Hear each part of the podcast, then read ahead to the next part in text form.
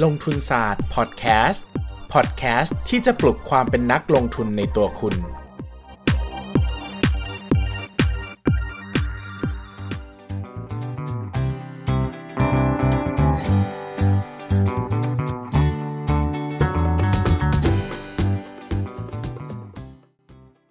วัสดีครับ ยินดีต้อนรับเข้าสู่รายการลงทุนศาสตร์พอดแคสต์ครับ รายการที่จะชวนทุกคนมา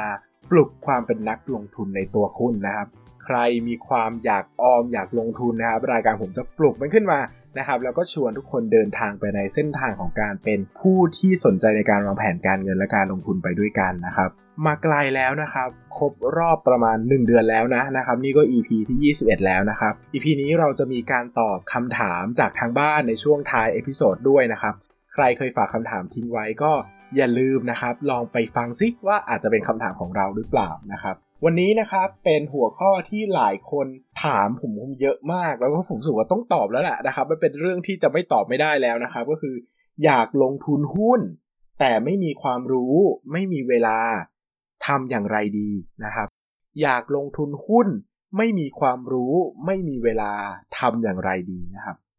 คำถามแรกที่ต้องมาตอบกันเลยก็คือ แล้วไอ้การลงทุนหุ้นเนี่ยนะครับ มันอาศัยความรู้อาศัยเวลาจริงหรือเปล่านะครับสำหรับผมแล้วนะครับ ผมรู้สึกว่าอาศัยครับ ใช้เยอะมากนะครับ หุ้นต้องใช้ทั้งเวลาในการติดตามข้อมูลข่าวสารอัปเดตนะครับ หุ้นต้องอาศัยทั้งความรู้นะครับ ในการวิเคราะห์ธุรกิจวิเคราะห์กิจการนะครับ และหุ้นยังต้องอาศัยทั้งความชอบความรักและแพชชั่นในการจะเรียนรู้แล้วก็ศึกษามันอีกด้วยนะครับ ดังนั้นนะครับ ดังนั้นนะครับก็การไม่มีความรู้และไม่มีเวลาเนี่ยสำหรับผมถือว่าเป็นอันตรายในการลงทุนในหุ้นรายตัวมากเหมือนกันนะนะครับ หมายถึงถ้าไม่พร้อมเนี่ย คืออย่าลืมว่าตลาดหุ้นมันมีคนทุกกลุ่มอยู่ด้วยกันอะ ดังนั้นเราไม่มีความรู้ไม่มีเวลาเนี่ยเขาก็ไม่ได้จัดเราว่าเป็นนักลงทุนมือใหม่นะ ตลาดหุ้นจะไม่โหดร้ายกับคุณก็เลยครับ เพราะว่าทั้งตลาดเนี่ยมันก็คือตลาดเดียวกันนะคุณต้องแข่งกับนักลงทุนระดับตำนาน ระดับโลก นักลงทุนสถาบันที่ถือเงินเป็น 5,000 ล้านหมื่นล้านเนี่ย ก็ซื้อหุ้นตลาดตลาดเดียวกับเราเนี่ยแหละครับนะฮะดังนั้นการไม่พร้อมเนี่ยสำหรับผมบอกว่าเฮ้ยเป็นความเสี่ยงนะนะครับเป็นอันตรายเหมือนกันนะ ดังนั้นข้อแนะนำเลยว่าถ้าอยากลงทุนหุ้น แล้วไม่มีความรู้ไม่มีเวลาก็คือ เลือกลงทุนในกองทุนรวมหุ้นแทนนะครับ หลายคนฟังถึงขั้นนี้จะบอกว่าโหยน่าเบื่อจังเลยว่ะพี่น่าเบื่อจังเลยว่ะน้อง ให้ลงทุนในกองทุนรวมเนี่ยนะ ไม่เร้าใจเลยอะ่ะ เฮ้ย ความรู้เราพอหรือเปล่า ถ้าความรู้เราพอก็ลงทุนได้ เวลาเราพอลงทุนได้ แต่ถ้าไม่พอผมแนะนำว่าอย่าฝืนนะครับสำหรับคนที่เฮ้ยอะจริงเหรอเอ้ยกองทุนรวมหุ้นก็ดีเหรองั้นผมขออธิบายให้เข้าใจคอนเซปต์ของกองทุนรวมหุ้น เพื่อเป็นความรู้พื้นฐานนะครับ ปกติเนี่ยถ้าเราอยากซื้อหุ้นเราก็เงินเราไปซื้อเนอะขาดทุนกำไรเราก็รับคนเดียวใช่ไหมครับแต่ถ้าเราไม่มีความรู้อะแต่เราอยากลงทุนในหุ้นมากเลยนะครับ บลจต่างๆนะครับ ก็จะมีการเปิดกองทุนรวมนะครับ ก็คือเป็นกองทุนที่รวมกันนี่แหละ ก็คือให้คนที่สนใจอยากลงทุนในนโยบายการลงทุนนั้นๆ เอาเงินมารวมกันนะครับ กองทุนรวมเนี่ยก็จะมีผู้จัดการกองทุนรวมที่เป็นผู้เชี่ยวชาญด้านการลงทุนโดยตรงเลยนะครับ เขาก็จะนำเงินของเรานะครับ ไปลงทุนในสินทรัพย์ที่เราต้องการ เช่น กองทุนรวมหุ้นก็จะต้องไปลงทุนในในสินทรัพย์ที่เป็นหุ้นนะครับ พอซื้อเสร็จแล้วเนี่ยนะครับได้กำไรหรือขาดทุนเขาก็จะแบ่งเราตามสัดส่วน เช่น กองทุนนี้ขนาด 100 ล้านนะครับเราถืออยู่ 1 0 0 0 0แสนก็เท่ากับ 0.1%ใช่ไหมครับขาดทุนเท่าไหร่เรารับ 0.1%กำไรเท่าไหร่เรารับ 0.1%เหมือนกันเลยนะครับเหมือนลงทุนเอง ความต่างก็คือ การให้ผู้จัดการกองทุนลงทุนแทนเราเนี่ยจำเป็นต้องมีค่าธรรมเนียมด้วยนะครับก็คือต้องจ่ายค่าธรรมเนียมด้วย หลายคนจะบอกว่า กองทุนรวมหุ้นมันไม่เร้าใจว่ะพี่ ผมอยากได้ผลตอบแทนปีละ20-30%น่ะ กองทุนรวมหุ้นเฉลี่ยมันปีละ10%เองผมจะบอกว่า เฮ้ย ไปดูให้ดีก่อนนะครับ หลายกองทุนรวมเนี่ยให้ผลตอบแทนปีละ 40%ในปีที่ตลาดดีๆมาแล้วนะครับ บางปีนะครับตลาดตลาดหุ้นรวมขึ้นแค่ 10%บางกองขึ้นไป 40%ก็มีนะครับดังนั้นอย่าดูถูกกองทุนรวมนะครับ มีกองทุนรวมดีๆ อยู่อีกเยอะนะครับ แล้วก็ไม่ได้หายากขนาดนั้น หรือถ้าเราไม่มั่นใจในฝีมือผู้จัดการกองทุนก็ลงทุนตามตลาดก็ได้ซื้อดัชนีก็ได้นะครับ อันนี้แล้วแต่ความชอบแล้วแต่ความเหมาะสมเลยนะครับ แต่เราสามารถเลือกได้นะครับ ข้อดีของกองทุนรวมที่ดีสุดๆเลยก็คือ มีคนที่เป็นผู้เชี่ยวชาญเนี่ยดูแลการลงทุนแทนเรานะครับ ดังนั้นเราไม่ต้องใช้เวลามาก เราไม่ต้องใช้ความรู้มากในการติดตามนะครับ ความรู้มีแค่พื้นฐานเองนะครับของกองทุนรวมนะเดินเข้าร้านหนังสือที่ไหนก็ได้หยิบหนังสือกองทุนรวมมาเล่มหนึ่ง ส่วนใหญ่ก็สอนเหมือนกันหมดนะครับ เพราะว่าหลักการคิดไม่ค่อยต่างหรอกมันมีเนื้อหาอยู่นิดเดียวนะครับ แล้วก็เรื่องของการติดตามความรู้เนี่ยอาจจะติดตามสัก 3 เดือนครั้งก็ได้นะครับ แต่อย่างหุ้นเนี่ยผมแนะนำว่าอย่างน้อยก็คงต้องต้องตามบทวิเคราะห์หรือตามงบการเงินด้วยตัวเอง ซึ่งบางทีมันใช้ใช้ความรู้ในการตีความงบการเงินเยอะกว่ากับการดูกองทุนรวมอย่างเดียวนะครับ ดังนั้นแนะนำเลยว่าเหมาะที่สุด เพราะว่ามีผู้เชี่ยวชาญดูแลแทนเรานะครับ ข้อเสียมีอะไรบ้างล่ะ ข้อเสียคือหนึ่งมันต้องเสียค่าธรรมเนียมเนอะก็คือจ้างคนมาดูแลแทนไม่เสียค่าธรรมเนียมแล้วใครจะดูแลให้เราถูกไหมซึ่งค่าธรรมเนียมต่อปีก็อยู่ประมาณสัก 2%บวกลบนะครับถ้าเราคิดว่าเราลงทุนเองเราไม่ได้เราไม่ได้ผลตอบแทนดีกว่าเขานะก็ก็จ่ายเขาไปเถอะนะครับ ก็เป็นทางออกที่ดีสำหรับคนที่อยากลงทุนอะแต่มันไม่เก่งจริงนะครับผมก็จะบอกว่าเฮ้ยคนเราความสามารถทาเลนไม่เหมือนกันอะความสวรรค์ไม่เหมือนกันเราจะมาทำทุกอย่างในชีวิตให้เก่งไม่ได้นะครับ เราไม่เก่งลงทุนเลยอะเราจะมานั่งลงทุนเองผมว่ามันก็เหนื่อยนะครับ ก็ เอาเวลาไปหาเงินในสิ่งที่เราเก่งดีกว่า แล้วก็เอาเงินก้อนนั้นอะส่งไปยังตลาดหุ้นหรือว่ากองทุนรวมผ่านทางช่องทางอื่น ก็คือจ้างคนอื่นลงทุนแทนเนี่ยแบบนี้ผมว่ามันเหมาะสมกว่านะครับ ก็คือไม่ต้องมานั่งทุ่มเทในสิ่งที่เราไม่ถนัดอะใช่ไหมใครใครอ่าน Student Finder มาจะจะจะทราบว่าจริงๆ การพัฒนาจุดแข็งที่ดีก็คือพัฒนาจุดแข็งของตัวเองจริง ๆ นะครับ จุดอ่อนเนี่ยไม่ต้องไปพัฒนามากเพราะส่วนใหญ่พัฒนาไม่ค่อยขึ้นหรอก ถ้าลองเองแล้วไม่ไหวก็ไม่ต้องฝืนนะครับผมว่ามันอาจจะยากเกินไปก็ทำอาชีพที่เราทำแล้วเก่งนั่นแหละ แล้วก็ส่งเงินไปลงทุนในตลาดหุ้นแทนนะครับแบบนี้ก็จ้างกองทุนรวมง่ายกว่า ข้อเสียอีกข้อหนึ่งที่หลายคนจะกังวลนะครับก็คือเรื่องของผลตอบแทน เพราะว่ากองทุนรวมเนี่ยส่วนใหญ่ต้องถือหุ้นเยอะนะครับบางกองถือ 40-50 ตัวเลยนะครับบางกองถือเป็นร้อยตัว ผลตอบแทนเนี่ยมันอาจจะไม่ได้โดดเด่น หรือว่าไม่ได้ชนะตลาดแบบขาดรอยนะครับ ซึ่งผมก็จะบอกว่าจริง ๆ แล้วนะครับเข้าใจนะที่คิดแบบนี้แต่ ถ้าเราคิดแล้วเราทำไม่ได้อะคือถ้าเราคิดแล้วเราก็ไม่สามารถลงทุนเองได้ ผมว่ามันก็เป็นความคิดที่ไม่ได้ช่วยทำให้เราไปได้ข้างหน้าได้จริงๆอะ่ะ ผมก็รู้สึกว่าโอเคงั้นเราก็หนึ่งอาจจะเลือกกองทุนรวมที่มีความ specific มากขึ้นที่เราคิด เช่น อาจจะเน้นลงทุนในหุ้นบางกลุ่ม เช่นหุ้นขนาดเล็ก หุ้นเติบโตเร็ว หุ้นกลุ่มโรงพยาบาล หุ้นกลุ่ม healthcare เป็นต้น หุ้นต่างประเทศอย่างเงี้ย ถ้าเราคิดว่าเทรนด์ไหนมาแต่เราไม่มีความรู้นะครับ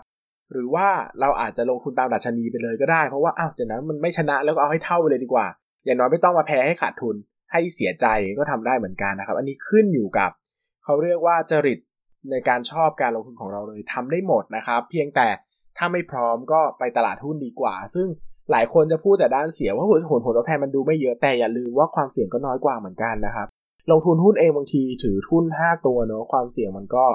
กระจุกตัวนะครับ เราถือกองทุนรวมเนี่ยเราถือเยอะๆนะครับ ผลตอบแทนอาจจะไม่โดดปี๊ดขึ้นมาให้เราดีใจได้ทุกวันนะครับ แต่ในวันที่ตลาดหุ้นมันแย่นะครับ กองทุนรวมก็มักจะแย่ไม่มากเท่าไหร่ ก็อาจจะล้อไปกับตลาดหุ้นเป็นหลักนะครับ ดังนั้นเรื่องแบบนี้มีทั้งข้อดีข้อเสียก็คือมันเป็นเหรียญสองด้านนะเนอะมันไม่ได้เป็นเหรียญที่มีแต่ข้อเสียเพียงอย่างเดียวหรือข้อดีแต่เพียงอย่างเดียว มันก็เป็นเรื่องที่ผสมผสานซึ่งกันและกันนะครับ ดังนั้น ใครที่อยากลงทุนในหุ้นจริง ๆ แล้วลองแล้วนะครับไปไม่ไหวความรู้ไม่มีเวลาไม่ได้กองทุนรวมหุ้นเถอะครับ แต่ถ้าใครอยากแต่ยังไม่เคยลองเลยก็ลองก่อนนะครับ กลับไปฟัง episode หนึ่งเลยนะครับ อยากลงทุนหุ้นเป็นใน 1 วันทำอย่างไรดีนะครับ ลองทำตามดู แล้วจะรู้ว่าเราไหวหรือไม่ไหวนะครับ ไม่ไหวค่อยถอย ถ้าไหวไปต่อ เพราะว่าการลงทุนในหุ้นรายตัวสร้างผลตอบแทนดีกว่าจริง ๆ นะครับ ถ้าลงทุนเป็นนะ นะครับ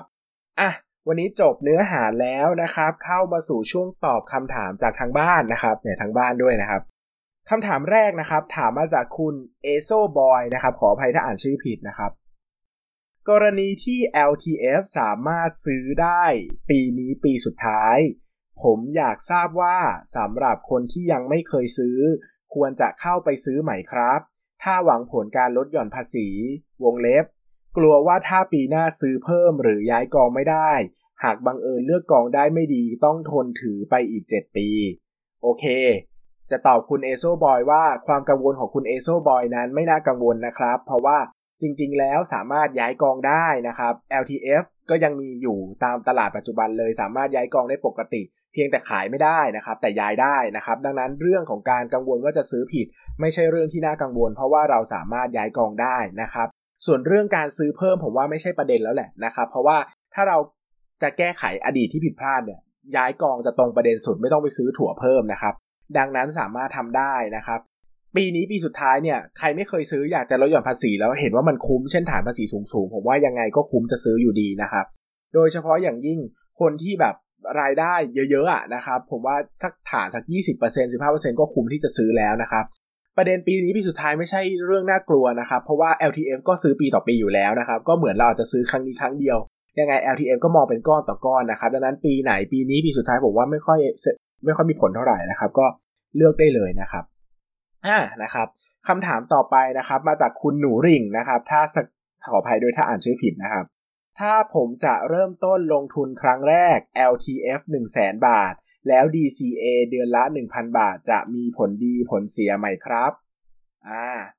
คำตอบก็คือมีทั้งข้อดีและข้อเสียนะครับ ข้อดีก็คือเราไอ้ไม้แรกเนี่ยแหละ จะเป็นทุนสำคัญของเรานะครับ ดังนั้นเนี่ยมันจะ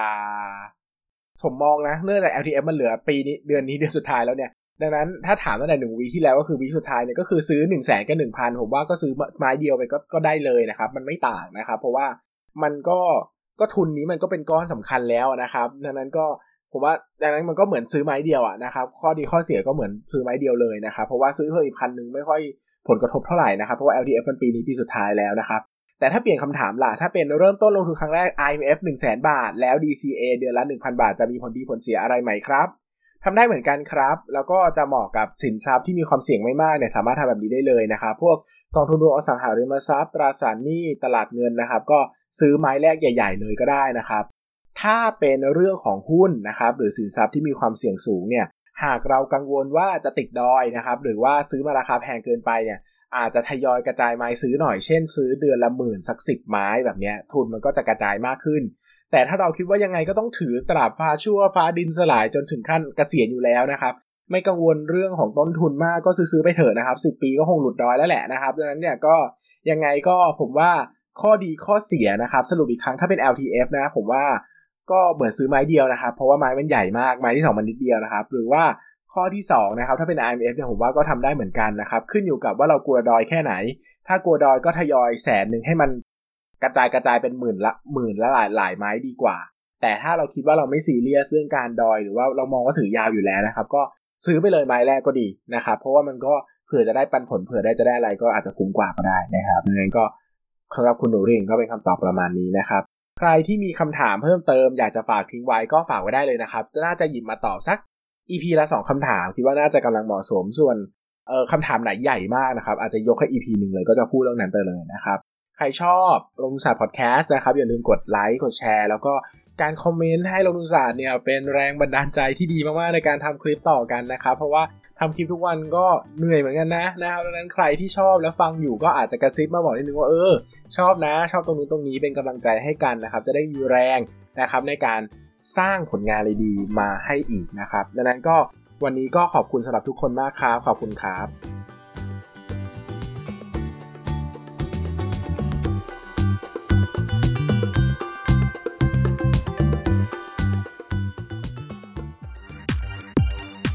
อย่าลืมกดติดตามลงทุนศาสตร์ในช่องทางพอดแคสต์เพลเยอร์ที่คุณใช้ แล้วกลับมาปลุกความเป็นนักลงทุนกันใหม่ในลงทุนศาสตร์พอดแคสต์